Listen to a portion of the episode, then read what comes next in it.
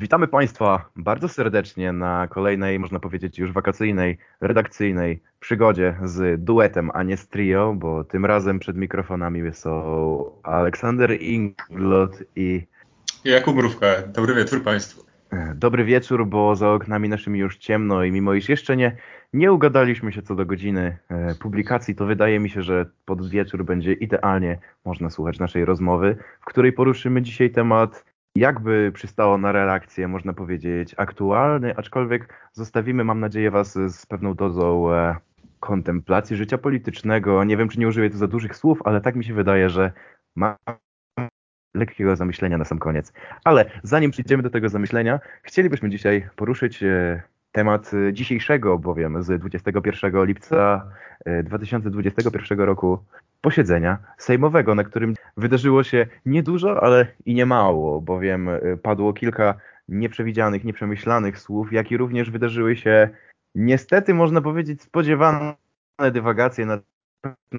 używania miseczek podczas przemawiania. Y, Jakub, czy zechciałbyś może powiedzieć, czy masz jakiś ulubiony moment dzisiejszego sejmowego posiedzenia, który, które na pewno zostanie przez chwilę, na pewno jeszcze w naszej pamięci ze względu na to, co nam się wydarzało? Cóż, jakby myślę, że już trochę jakby zapewam bo tematem, bo, bo jednak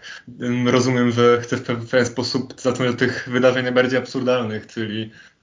czyli rozpoczynając oczywiście od e, rana i pierwszego wykluczenia, no nie pierwszego wykluczenia, pierwszego tego dnia wykluczenia posobra z obrad Sejmu. Nie wiem, jak, nie wiem, czy on obejmuje obrady komisji, ale to już jest inna kwestia. E, no ale jednak, no cóż, no moim ulubionym, ale moim ulubionym jednak fragmentem dzisiejszego posiedzenia sejmowego to był jednak ten fragment,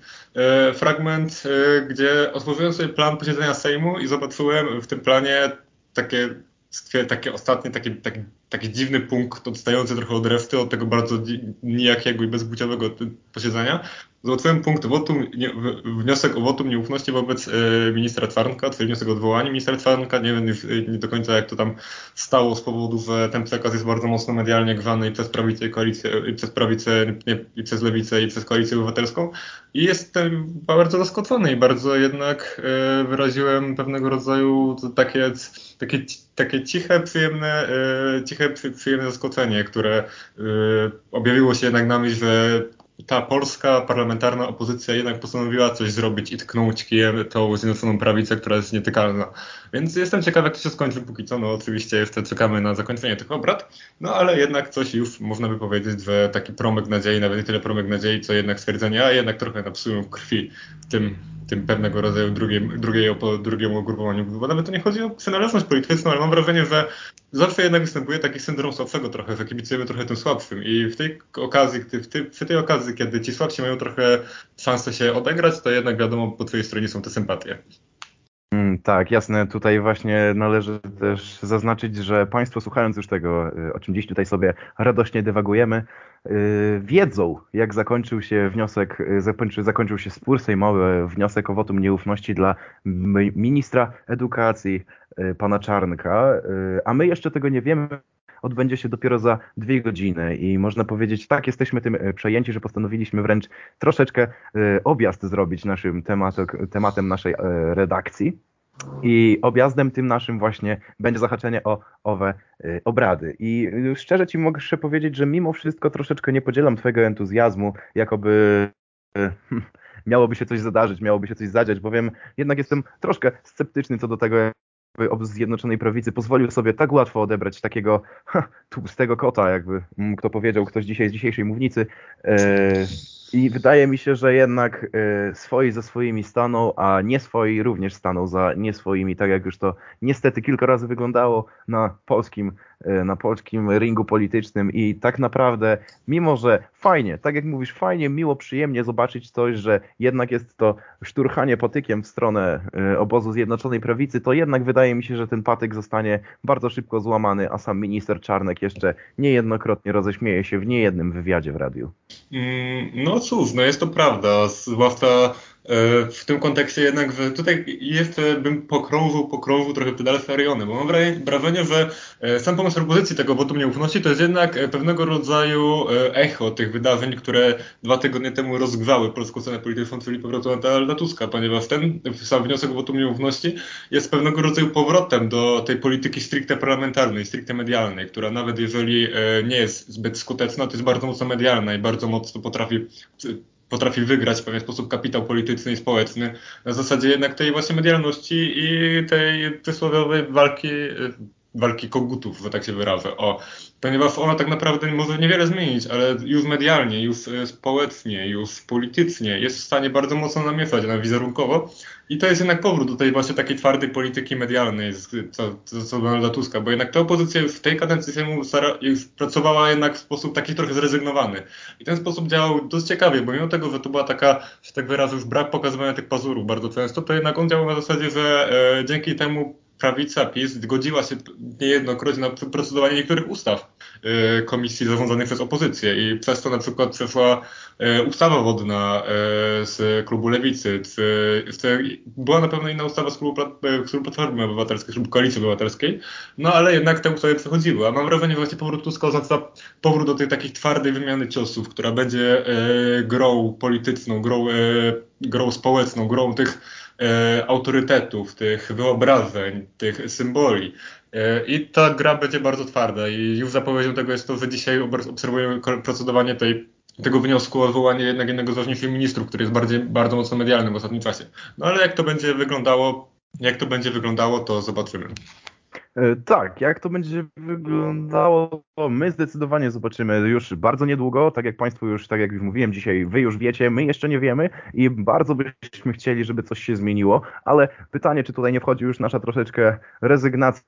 czy my rzeczywiście nie będziemy już troszeczkę w pewnym stopniu mm, przygotowani na tę porażkę, czy my nie będziemy, że tak powiem, e, fajnie ucieszeni, że coś się dzieje, ale jednak bez większej wiary w to, że, że cokolwiek się tak naprawdę zadzieje dzieje. Bo to, że coś się dzieje, to słyszymy niejednokrotnie z mediów, po kilka razy dziennie, kilka, czasem nawet kilkanaście, gdy wychodzą te wielkie głowy i te wielkie głowy mówią nam otwarcie, że coś się dziać powinno i my będziemy robić te kroki. Cała opozycja codziennie, nie ma dnia, w którym opozycja nie mówiłaby nam, że hej, mamy x, y rzeczy w kraju, które są złe i my zrobimy coś, my zrobimy coś, zadziałamy w tę stronę, żeby tego nie było. I my tak słuchamy tej opozycji, ale powiem Ci szczerze, słuchamy tej opozycji tak naprawdę już bardzo, bardzo długo i ta opozycja nadal opozycją pozostaje i to opozycją bardzo nieskoordynowaną. Nie mówię tutaj o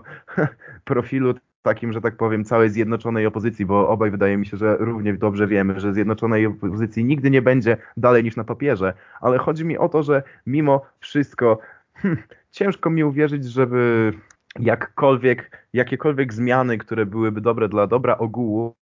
jeśli mogę sobie pozwolić na taką malutką y, dywagację słowną, wydaje mi się, że tego nie będzie i nie możemy się już tego spodziewać. I pytanie, czy to jest normalne, że jesteśmy zrezygnowani działaniami opozycji i nie wierzymy w to, że jej się uda, czy pytanie, czy powinniśmy się tym smucić? Wbrew pozorom powiem tak przewrotnie, że e, moim zdaniem jest to pewnego rodzaju wyrażenie, wyrażenie stabilności systemu, które nie pozwala na pewne nagłe zmiany na stanowiskach władzy, co jednak służy na dłuższą metę, jeżeli, te, jeżeli ta władza jest jak papierowo, na papierze dobra, to na dłuższą e, metę taki brak, taka mocna stabilność rządów służy jednak państwu. Tak widać, możemy spojrzeć na za zachodnią granicę i spojrzeć na kanclerz Merkel, która dopiero w tym roku będzie oddawała e, swój mandat. No ale cóż, no ale cóż, e, tak poza tym przewrotnym takim spojrzeniem na to, że jednak e, żyjemy, że jednak te czasy mogą być odrobinę lepsze niż czasy zmieniających się rządów po aferach nocnych, no to jednak cóż, oparte są na hmm, oparte są na bardzo ciekawej zasadzie i to one są oparte na zasadzie, które jednak już wprowadził Donald Tusk i widać bardzo mocno tutaj ukłony Jarosława Kaczyńskiego w Donalda Tuska, czyli spojrzenie na politykę z perspektywy głównie e, gospodarowania strachem, gospodarowania strachem przed e, drugą partią i to nie tylko działa na zasadzie gospodarowania strachem przez partię rządzącą, ale również przez partie opozycyjne. I tak właśnie wracamy powoli do tego modelu. Wracamy do modelu, w którym to już opozycja stara się gospodarować strachem wobec Jarosława Kaczyńskiego. Wracamy wobec, wracamy wraz z Donaldem Tuskiem, wsiadamy w wehikuł czasu i widzimy, jak on na swoich wiecach mówi o tym, że jest ta druga Polska, że jest ta Polska nienawiści, a my musimy o tej naszej Polsce. Już nawet mamy powrót do tych bardzo mocnych kiedyś, również trochę słabszy, już osłabiony przez istne afery, ale, e, ale jednak powrót do tych symboli e, wolnej Polski po 1989, czyli mamy już stwierdzenie Donalda Tuska, e, że to PiS zabrał nam nasz kościół, który musimy, który musimy znowu, o, znowu zdobyć. No i więc mamy jednak zwrot do tej walki symbolicznej, do tej walki z figurami tworzonymi przez obie partie, do tych kolokwialnie mówiąc, stawiania chochołów po prostu. No ale cóż, no zobaczymy, mówię tylko zobaczymy, zobaczymy. Bardzo ciekawie obserwuję następującą tą wojnę symboliczną, która się zbliża pomiędzy tymi dwoma głównymi graczami. Jestem ciekaw, jak ona się rozwinie, po prostu.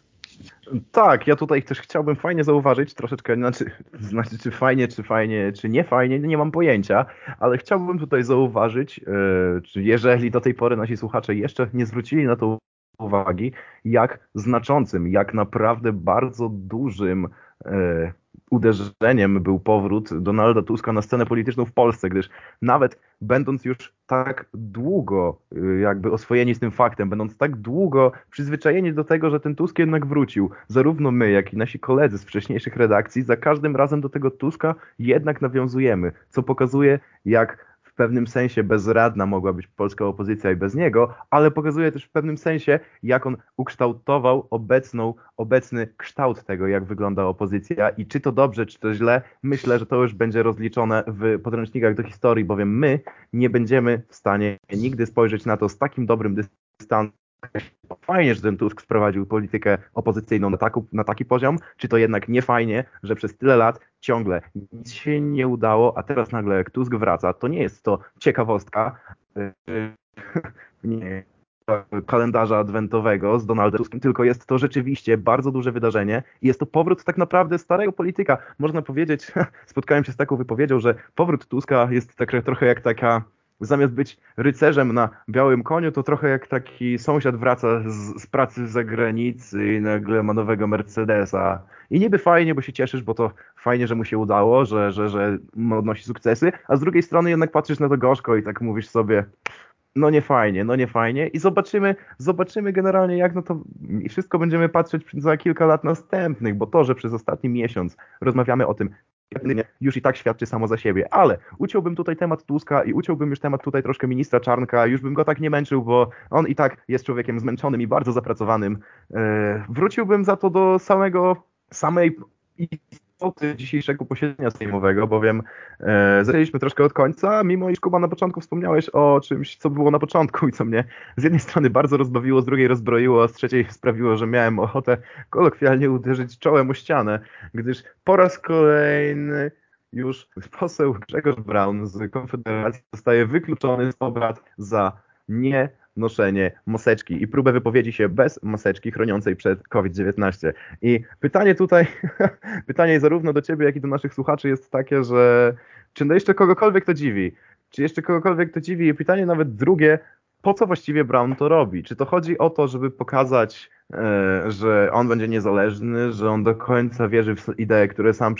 przedstawia? Czy on sam będzie bronił tego do upadłego, mimo że większość jego kolegów e, jednak zgodziła się nosić te maseczki, a nawet niektórzy są zaszczepieni, tylko boją się o tym mówić głośno, żeby nie zostali skancelowali w szeregach własnej partii. E, no cóż, jak to jest z tym Brownem? Czy on to robi, żeby pokazać siebie jako takiego lwa i antyplandemii, czy jednak robi to może po to, żeby przyjść i nie musieć nic robić, bo skoro nie mam maseczki, to przecież go nie dopuszczą do obrad i będzie mógł wyjść i mieć dzień wolny. No cóż, więc odpowiadając na te pytania, to chciałbym tak tak afory, aforystycznie stwierdzić, że jednak błogosławieństwem dla nas jest ta perspektywa akademicka, z której możemy się wypowiadać, jednocześnie nie mówiąc jakby, e, mogąc odciąć się w pewien sposób na chwilę od tych afiliacji poglądowych, politycznych czy partyjnych. A wracając do, do wracając do Gregora Brauna, to cóż, Karol Marx powiedział kiedyś bardzo ciekawe stwierdzenie. Napisał to dokładnie w 18 Brumaire Ludwika Bonapartego. Stwierdził on, że historia powtarza się zawsze dwa razy.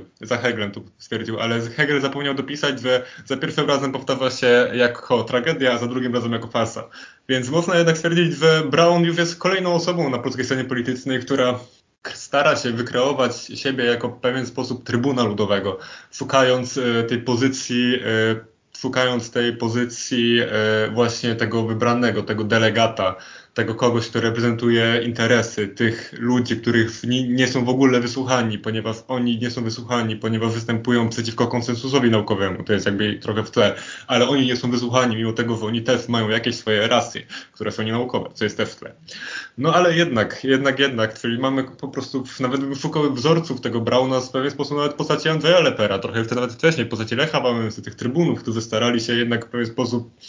bardzo mocno uderzać w ten system i mówić e, głośno, że tak nie może być, tak nie może być, tak nie może być. I to trzeba zmienić, ale jednak jak to zmienić, w jaki sposób, gdzie, e, co, co tak właściwie zmienić? I czego szukać tej zmianie, jak to przeprowadzić, to tak naprawdę tego ani nie ma w wypowiedziach Brauna, ani w programie Konfederacji też, ponieważ Konfederacja chyba jakoś parę dni temu trzy, dwa dni temu wrzuciła kolejny swój program, który tym razem miał aż 28 stron. Ja na tych 28 stronach już zdradzę słuchaczom, nie znalazło się tym razem zbyt wiele e, merytoryki, a raczej ogólnikowe hasła na temat tego, że trzeba Polskę przywrócić e, Polakom, a e, katastrofa klimatyczna jakoś będzie sobie istnieć i tak dalej, i tak dalej, i tak dalej. No tak, nie leciałbym już w stronę Konfederacji, ponieważ e, tak jak powiedziałeś na początku, nie chcemy tutaj afiliować się z niczym, e, ani jakoś robić reklamy czy antyreklamy poszczególnym ugrupowaniom politycznym. E, I mimo iż tak, wydaje mi się, że całkiem trafnie stwierdziłeś, że w programie Konfederacji poza pięknymi, pięknymi słowami nie znajdziemy za wiele treści merytorycznej, to zadałbym tutaj pytanie, raczej zawinąłbym w tę stronę, że bardzo ładnie ująłeś, e, podobały mi się przytoczone słowa Marksa, podobały mi się e, przytoczone e, tezy i, i, i argumenty, które wysunąłeś, ale powiedz mi właśnie, czy to nie, nie zbija nas trochę w stronę takich bardzo przykrych czasów, w których rozmowy na mównicy sejmowej czy, czy obrady nie będą już tym fajnym wniosłym, wyniosłym doświadczeniem, tylko po raz kolejny robimy sejmiki szlacheckie, które kończą się burdami, po raz kolejny robimy e, w pewnym sensie e, e, nihil nowi, że tak powiem, z polskiego Sejmu, bo ani nic ciekawego nie zostaje, w cudzysłowie oczywiście ciekawego nie zostaje przypchnięte, znowu w cudzysłowie kolokwialnie mówiąc, przez ten Sejm, ani nic przyjemnego czy kulturalnego nie ma. Jakby ktoś chciał obejrzeć sobie obrady sejmowe do kawy, to prędzej uznałby, że widzi jakieś pospólstwo, które w danym momencie trafiło w szeregi różnych partii i rozmawia między sobą. I jak myślisz, czy to dobrze, czy źle, że mm, mamy w pewnym stopniu, można powiedzieć, mniejszą elitystyczność w Sejmie, mniejsze użycie języka typowo naukowego, czy to akademickiego, czy to po prostu języka profesjonalnego, a coraz bardziej mamy język potoczny, coraz bardziej mamy mowę potoczną i gesty potoczne, które pojawiają się w Sejmie, żeby w tym momencie na przykład nie przywołać niesławnego już gestu posłanki Lichockiej sprzed ponad roku. E, takie takie zachowania, które można by powiedzieć nie przystoją komuś tak poważnemu jak polityk. Przecież polityk powinien się kojarzyć z osobą poważną, z osobą wyniosłą, osobą, która wie co robi i w pewien sposób tego typu w cudzysłowie szczeniackie zagrywki nie powinny dotyczyć kopuły sejmowej, a jednak coraz częściej dotyczą. I powiedz mi, czy to dobrze, czy źle, że coraz częściej zwykły w cudzysłowie szary Kowalski może się przyrównać do posła jednej czy drugiej partii, bo wie, co mówi, ale też widzi, jak mówi. To niestety muszę cię, Alku, trochę rozczarować, ponieważ polski Sejm nigdy nie był ostoją e, światłej nauki, kultury, etc., etc. Tak, właśnie nie o to chodzi w demokracji. To jest pytanie, dosłownie zadać pytanie, ile demokracji w demokracji. Czy się na pewnego rodzaju reprezentację, która nie jest do końca, że tak powiem, e, działająca w systemie, mimo tego, że sama się z tego systemu wywodzi. Jeżeli ta reprezentacja jest demokratyczna, jeżeli ona została wybrana przez konkretnego rodzaju siły, etc., etc.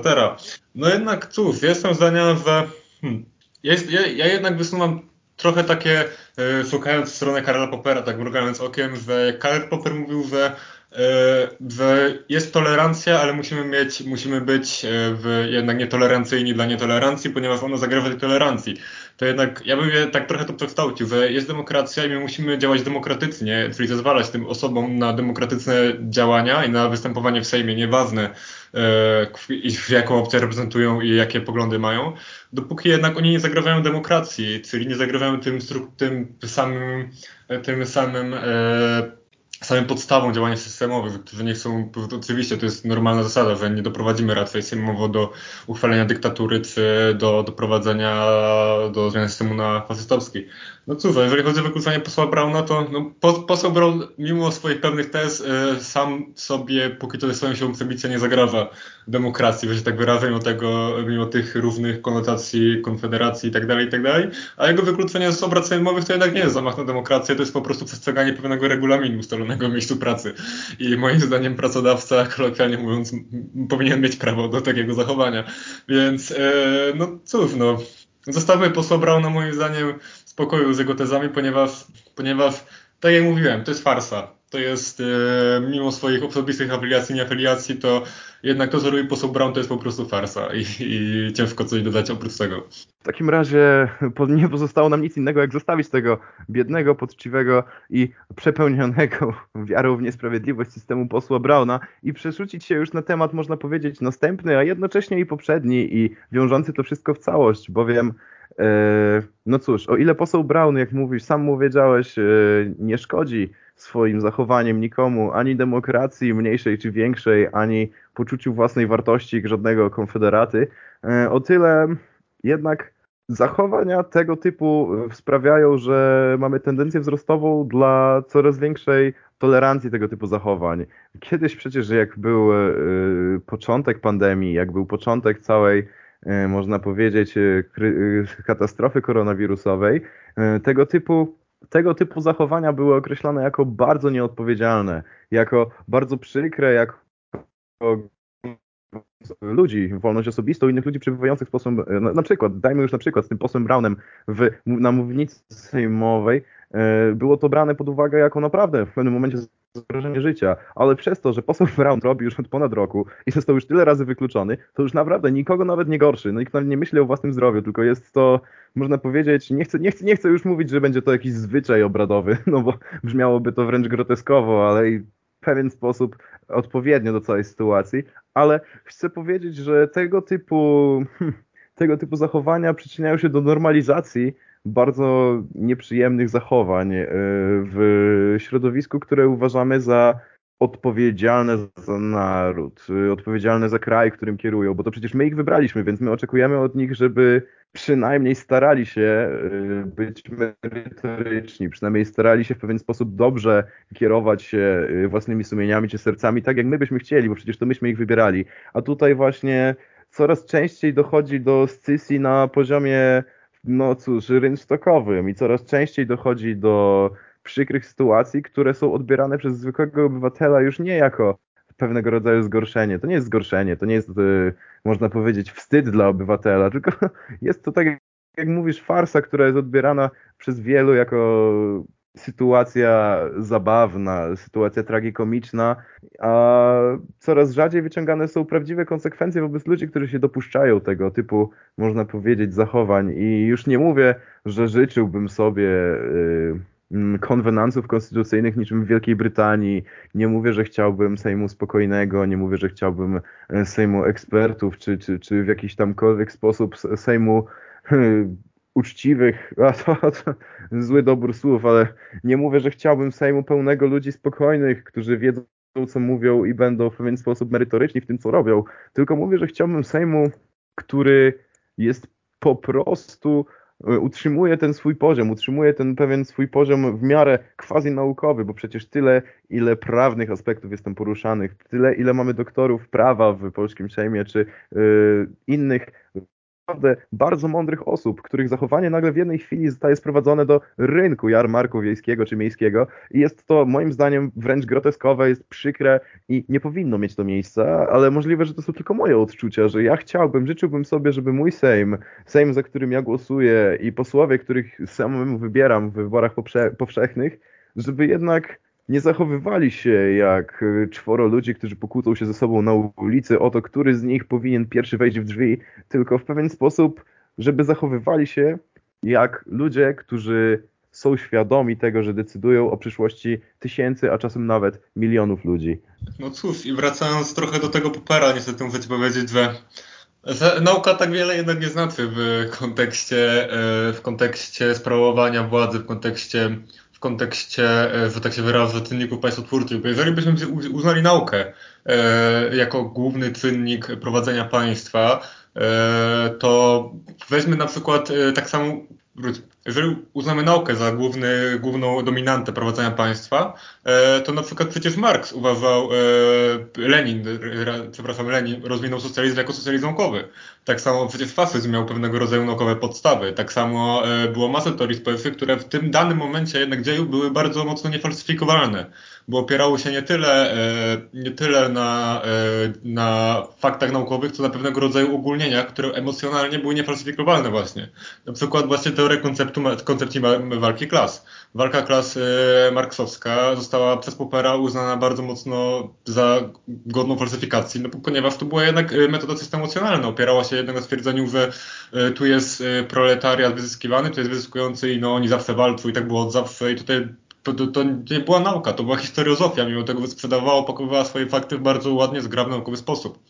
No i właśnie tutaj trzeba znaleźć e, ten, ten pewnego rodzaju e, tą drogę balansu pomiędzy tym, co uznamy za naukowe, co za nienaukowe, jak będziemy to falsyfikować. Jednak główną metodą demokracji nie jest to, działać na zasadzie pewnego rodzaju merytokracji, czyli wprowadzania tych rządów nauki, czyli działając na jednak na zasadzie, że ci świetli uczeni powinni e, rządzić państwem, tylko jednak działać na zasadzie tych wentylów właśnie demokratycznych, które zapewniają to, że nigdy do władzy nie dorwie się pewnego rodzaju jeden uczony, który skupi władzę całą w, w swoich rękach i się nagle nie okaże, że jego jedna teoria się nie zgadza z czymś i na państwo hitlerowskie, czy państwo pokroju Związku Radzieckiego. I właśnie dlatego jest, mamy demokrację, do tego służą te wentyle demokratyczne.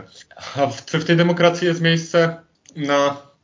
pewnego rodzaju osobników, że tak wyrażę, pokrojów Brauna? Powiem tak, jest na nich miejsce i powiem więcej. To nie jest wina Brauna, że obecnie tak mocno wygląda ruch antyszczepionkowy, mimo tego, że on jest pewnego rodzaju jedną z postacią. E, Ich po, po prostu ten ruch antyszczepionkowy jest tylko przejawem głębszych procesów, które od dawna drążą nie tylko polskie społeczeństwo, ale ogólnie całe społeczeństwo informacyjne. I tym zjawiskiem głównie jest podprawda, która zakłada to, że my działamy wbrew woli, wbrew wiedzy aktualnej naukowej, dlatego że no po prostu e, sami zdobywamy informacje i sami nie jesteśmy w stanie ich, ich e, interpretować poprawnie. No ale co w związku z tym? Co, to ważne? Przecież no fakty w końcu muszą być na. No nie do końca. Fakty nie wychodzą zawsze na bo my, bo my jeżeli interpretujemy fakty, to interpretujemy ich w sposób naukowy. Jeżeli, e,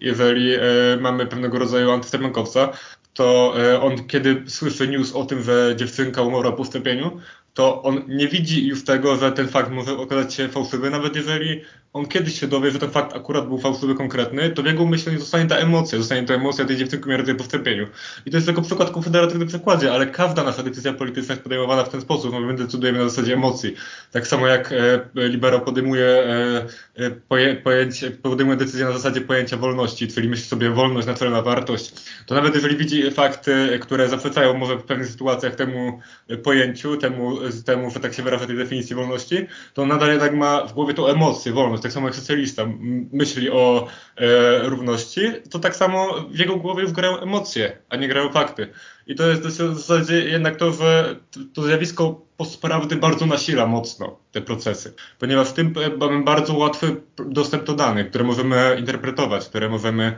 właśnie odbierać sami, no i w związku z tym powstają takie, takie motywy, że mamy coraz mocniejsze ruchy antynaukowe. No tak, mówisz całkiem, muszę przyznać, y, twoja narracja jest bardzo, bardzo prawdopodobna i bardzo y, wręcz przychylam się do niej, bo jest, y, jest to czysta naukowa definicja tego, jak w tym momencie postrzegamy świat. I pytaniem jest, czy nie powinniśmy w pewien sposób dążyć do tego, żeby to zmienić, żeby nie postrzegać właśnie, a zwłaszcza moim zdaniem, polityki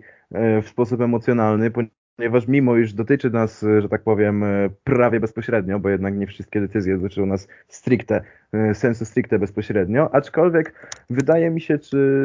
tutaj zadałbym pytanie samemu sobie, a, a także każdemu, kto tego słucha, czy tobie właśnie Kuba, z którym przecież przychodzi mi prowadzić tę przyjemną rozmowę, czy nie powinniśmy w pewien sposób ograniczać tej emocjonalności w, na rzecz racjonalności? Czy nie powinniśmy w pewien sposób starać się e, może nie tyle cenzurować, co po prostu ograniczać dostęp emocji do naszych y, osądów, do naszych wypowiedzi, w momencie, w którym tak naprawdę tysiące, setki tysięcy ludzi patrzą na nas, no i na nasze ręce i na nasze decyzje i to, w jaki sposób my je podejmujemy, bo przecież to nie jest tak, że posłowie wchodzą sobie do Sejmu, przychodzą na obrady i te obrady skończą się po 12 godzinach, nikt nic nie wie, ale decyzje zostały podjęte. Te obrady trwają przez większą część yy, przecież na żywo, są w telewizji transmitowane, w internecie. Większość dziennikarzy trzy minuty po, po wypowiedzeniu niektórych słów już publikują artykuły. I tak naprawdę ci ludzie zdają się wręcz, można powiedzieć, w całości oddawać swoim emocjom, emocjom. I z jednej strony jest to dobrze, mm, można powiedzieć, jest to dobre rozwiązanie, ponieważ zdawać by się mogło, że ludzie, którzy tam są, są rzeczywiście poświęceni swojej sprawie. Można by powiedzieć, że ci ludzie rzeczywiście wierzą w to, co mówią, y, a z drugiej jednak strony poprzez właśnie tą emocjonalność znika racjonalność. I tak naprawdę nie wiadomo, czy to zaprowadzi nas w dobrą stronę. Prowadzi nas to w stronę na pewno demokratyczną. Masz, pra masz pra e, rację, jest to prawda. Prowadzi nas w stronę jak najbardziej stricte demokratyczną. E, tylko właśnie pytaniem jest to, czy my tutaj nie trafiamy już na problem, który zauważył Platon, który zauważył Arystoteles przecież setki, setki lat temu. E, przecież to są ludzie, którzy mówili już wtedy, że demokracja w pewnym momencie, abstrahując tutaj od pewnych innych procesów ona zjada własne dzieci. E, demokracja w pewnym momencie zjada własne dzieci, doprowadzając je do albo do rządów, hmm, można powiedzieć, oligarchicznych, albo do rządów, e, które są zepsute, do rządów, które nie działają, do rządów, które uginają się pod własnym zepsuciem, pod własną korupcją i powodują naprawdę więcej zła niż dobra. Niż dobra. I teraz pytanie jest to, czy demokracja sensu stricte. Yy, pytaniem właśnie nie jest to, będzie cięcie. Pytaniem nie jest to, czy demokracja sensu stricte jest dobra, ponieważ to nie powinno pozostawiać u nikogo żadnych wątpliwości. Pytaniem jest, czy po prostu nie pozwalamy tej demokracji za bardzo na rządzenie naszym życiem i czy nie pozwalamy jej za bardzo na to, by kreowała rzeczywistość, w której się obracamy i w pewien sposób pozwalała na to, by każdy sposób wychodzący na mównicę mógł właściwie zapomnieć o wszelkich konwenansach i zacząć obrażać posłów drugiej strony. Jeżeli to jest coś, czego pragniemy jako społeczeństwo, to jak najbardziej. Super, że tak powiem, ale jeżeli coś nam się nie podoba, to to nie jest wina tych posłów, to nie jest wina nikogo innego jak nas samych jako społeczeństwa, że pozwoliliśmy, by emocjonalność górowała nad racjonalnością. I ja tutaj po tej stronie konfliktu staję jednak za rozumem. Nie wiem jak ty, Kuba, ale wydaje mi się, że przynajmniej jestem w stanie uargumentować, dlaczego tak myślę. Więc powiem tak, za chwilę bardzo chętnie wysłucham Twoich argumentów, ale chciałbym się zapytać jednak, takie, zadać takie pytanie, czy Ty znasz takie pojęcie jak kultura remixu? Kultura remixu to jest e, takie pojęcie zaproponowane przez kogoś gdzieś tam w, na początku tego wieku bodajże, które zakłada to, że wszystko, co my obecnie tworzymy, to jest tylko remix. My nie jesteśmy w stanie wytworzyć czegoś nowego. Wszystko, co my robimy obecnie, to jest przetwarzanie danych, które my już stworzyliśmy kiedyś tam. Na tej zasadzie nie za bardzo tworzymy nowe rzeczy. Wszystko, co obecnie tworzymy, to jest pewnego rodzaju odtwórstwo. To, I to działa na zasadzie kultury, ale ja mam takie trochę wrażenie, że to działa też na zasadzie właśnie polityki że kiedyś były, kiedyś dokonało się to wszystko co wielkie i teraz my tylko kręcąc się wokół ilości tych informacji, ilości tych codziennych informacji, tej, tej społeczeństwa danych, tych społeczeństwa 3.0, tego, te, te, tego usieciowienia, relacji, systemów i tak dalej, że my się kręcimy w kółko, że my nie dajemy rady tak naprawdę niczego nowego, co byłoby wielką rewolucją, tylko jedyne co mamy to jest właśnie te odwieczne konflikty, że mamy że mamy Johna Locke'a, mamy Karola Marksa, mamy Margaret Thatcher i Ronalda Reagana i oni niech walczą, a my już teraz jesteśmy tylko obserwatorami i wyciągającami wniosków, które już i tak, do tutaj takie porównanie dówkujemy, czyli już i tak mamy już to wszystko za sobą, że już nic się ciekawego nie wydarzy. I ja mam takie wrażenie, że właśnie tak jest trochę i mam też trochę takie wrażenie, to jest takie bardziej prywatne, że wynika to z tego, że my jako ludzkość, jako wytworzone społeczeństwa, już nie potrafimy, nie dajemy rady tego przetworzyć. Że my żyjemy w takiej epoce informacji, że nasze nauki społeczne już po prostu nie są w stanie tak naprawdę wytworzyć niczego rewolucyjnego, ponieważ nie jesteśmy w stanie jako człowiek biologicznie przetworzyć takich ilości informacji, przetworzyć czegoś nowego. Nie wiem, czy widzisz, na, nie ma, na przykład teraz już nie ma czegoś takiego jak pojedynczy naukowcy za bardzo, nie? Tylko wszystko to, co tworzy się nowe technologie, są zespoły badaczy wielkich korporacji, którzy razem pracują nad rozwojem nauki. Nie ma czegoś takiego jak korporacje z myślicielami humanistycznymi, a nawet jakby były to, co by to dało. Skoro systemy polityczne muszą być z definicji trochę proste, muszą być y, trochę działające w zasadzie jednak y, mm, takiej symplifikacji zasobów, działań, upraszczania ich wszystkich do pojedynczych relacji pomiędzy jednostkami władzy, pomiędzy konkretnymi klasami społecznymi itd., tak itd. Tak no i cóż, no ja trochę też tak z pesymistycznej strony to widzę, że Oczywiście jestem po stronie rozumu, tylko rozum w XXI wieku nie stoi po naszej stronie. Po naszej stronie właśnie stoi uproszczenie rzeczywistości do emocji, ponieważ tylko w ten sposób będziemy w stanie ją logicznie interpretować. No i cóż, no tylko te, tak pesymistycznie trochę kończę, no ale jednak jestem ciekawy, czy w przyszłości powstaną wielcy teoretycy nowoczesnego społeczeństwa kosmicznego, w którym osobowości według teorii będą zgrane do komputerów i tak będziemy sobie żyć i czy będą tacy teoretycy, tacy gościele tych teorii, czy kiedyś w XX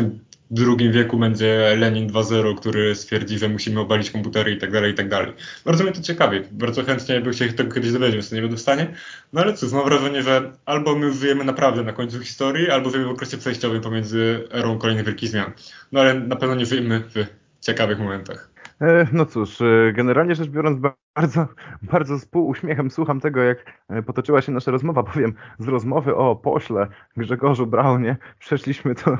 Lenina 2.0 i do sytuacji prowadzonej między kosmicznymi i o ile jest to naprawdę bardzo ciekawy temat, to myślę, że jest to jednak temat na inną rozmowę, bowiem no cóż, nie będę ukrywał, że czas naszej audycji powolutku, powolutku zbi zbliża się ku końcowi, ale jednak jeszcze nie kończąc, chciałbym odbić troszkę piłeczkę w Twoją stronę, e, gdyż Ty mów, powiedziałeś, e, padły słowa może tak, padły słowa o tak zwanej kulturze remiksu, że już nic nigdy nie zostanie wymyślone, e, przynajmniej w sferze można powiedzieć intelektualnej, ponieważ wszystko wymyślone już zostało i my jedynie krążymy jak te satelity wokół wielkich, wielkich teorii i albo je powielamy, albo dajemy im więcej argumentów na to, że powielone one zostaną. I wydaje mi się, że tak, jest to jak najbardziej prawda, bowiem no cóż, ciężko e, by tutaj znaleźć więcej e, możliwych rozwiązań, gdy mamy tak naprawdę wiele setek lat e, tworzenia się, tworzenia się cywilizacji, tworzenia się kultur i społeczeństw i ciężko mi jest wpaść na coś, co jeszcze by nie zostało wymyślone pod kątem czy upadku cywilizacji, czy jej dalszego prosperowania, czy nawet dogadania się zwykłego między ludźmi. Więc tak, jest to jak najbardziej twórcami jedynie czyichś myśli, będąc nawet czasami nieświadomymi tego. Aczkolwiek wydaje mi się, że jest to troszeczkę za daleko posunięte i w obrębie naszej dzisiejszej rozmowy nie zagłębiałbym się w to aż tak. Po prostu chciałbym, no cóż, jak już oddzielili racjonalność od racjonalności, jak już stwierdziliśmy, że polski Sejm i pewnie nie tylko polski Sejm, a raczej na pewno nie tylko polski Sejm działa na, na zasadzie emocji w polityce i czy jest to dobre, czy złe, chciałbym, chciałbym się ciebie spytać, czy widzisz jakkolwiek, jakąkolwiek alternatywę, ponieważ mimo wszystko wydaje mi się, że skoro doszliśmy już y, na, na podstawie, że tak powiem, rozwoju naszego jako społeczeństwo, skoro na podstawie naszego rozwoju jako jednostki i politycy doszliśmy do takiego momentu, w którym no cóż, najprawdopodobniej dane nam było się znaleźć, bowiem gdyby tak nie było, to byśmy tu nie byli. E, skoro doszliśmy do tego, że tak powiem, w sposób naturalny, nikt nas nie zmuszał do tej, można powiedzieć, tabloidyzacji polityki, nikt nas nie zmuszał do celebrytyzacji wręcz polityki, bowiem polityków często traktuje się bardziej jako celebrytów niż jako właściwych urzędników państwowych. Skoro doszliśmy do tego, to czy to znak, że z nami, ze społeczeństwem jest coś nie tak? Czy to znaczy, że to jest złe, czy to jednak jest naturalne i no cóż, czy to się wszystko zniszczy w końcu, tak jak mówisz, czy my jesteśmy na skraju czasów, czy my jesteśmy na skraju historii, czy jednak w pewien sposób odrodzi się to jak Feniks z popiołów z zupełnie innym spojrzeniem na prowadzenie polityki. Jak, jak ty to widzisz? No cóż, lekko minę te pytania o tym, czy coś jest złe, czy coś nie jest złe, bo jednak hmm, bardzo ciężko, zwłaszcza w XXI wieku mówić o, o, o moralności w kwestii e, sprawowania polityki, nie tylko w ogóle swojej sprawowania polityki, ale tak naprawdę to, co mówią tym wcześniej, będzie trzeba wytworzyć tak naprawdę nową moralność z powodu danych i tak dalej, i tak dalej, czy z powodu cyfryzacji świata. Zobaczymy, jak to będzie. No to są bardzo takie utopijne trochę rozmyślania, nad którymi niestety niewiele osób obecnie pracuje, no ale myślę, że w pewien sposób nas przyszłość zmusi, a co nas zmusi w przyszłości? Na pewno nas w przyszłości zmusi kryzys klimatyczny. Do bardzo mocnego przeorganizowania hierarchii naszych wartości. Kryzys, który już stoi od naszych bram i tak naprawdę już w Polsce widać jego skutki, a który tak naprawdę w ciągu kolejnych 10-20 lat całkowicie odmieni życia społeczności. Mimo tego, że jeszcze nam paru smutnych panów wmawia, że tak się wcale nie stanie. I w tym kontekście zobaczymy, czym to się skończy. Czy za 60 lat powita nas tak naprawdę tropikalna pustynia, powita, powitają nas miasta przyszłości, w harmonii z przyrodą. No, trzeba tych, moim zdaniem, co my możemy zrobić, możemy obserwować, a tak naprawdę możemy być częścią tego pokolenia, które dopiero zobaczy, czym, czym będziemy to jedli. E, no cóż, e, z racji tego, że tak tak wręcz obrazowo, tak przyjemnie i tak bajkopisarsko, niestety można powiedzieć, e, zagaiłeś Zagaiłeś o historii przyszłości i tym, jak może ona wyglądać. Czy będziemy wręcz rodem z Mad Maxa przemierzać bezdenne pustkowia i pustynie, czy może jednak będziemy inaczej prosperować jak wielkie, wielkie metropolie nowoczesne, które jednak udało się e, wpasować, wkomponować w ekosystem przyrodniczy bez ówczesnego niszczenia jej do końca. Wydaje mi się, że to jest bardzo przyjemna e, no cóż, bardzo przyjemny temat do zastanowienia się. Wydaje mi się, że jest to bardzo wdzięczny temat, nad którym można się pochylić i przemyśleć go na wieczór, której bardzo możliwe, że nas dzisiaj słuchacie, ponieważ ja ze smutkiem muszę dzisiaj pożegnać już Kubę i muszę ze smutkiem y, pożegnać się również z Państwem, y, drodzy nasi słuchacze, ponieważ dochodzi, dochodzi koniec naszej audycji, która i tak krótsza miała być w zamierzeniu, ale tak, tak poruszyliśmy kilka ciekawych tematów, że wydaje mi się, że nikt nie stracił większości całego swojego dnia na, no cóż, nie stracił czasu słuchając nas dzisiaj tutaj. E, no cóż, ja dzisiaj byłem prowadzącym naszej audycji e, koła naukowego politycznej. To była redakcja polityczna i dzisiaj już żegna się z wami Aleksander Inglot i Jakub Mrówka, życzę miłego wieczoru. Tak, i miłego wieczoru bądź miłego poranka, czy zmierzawszy do pracy. E, żegnam się z Państwem również i ja i do usłyszenia w kolejnych audycjach. Dobranoc i do widzenia.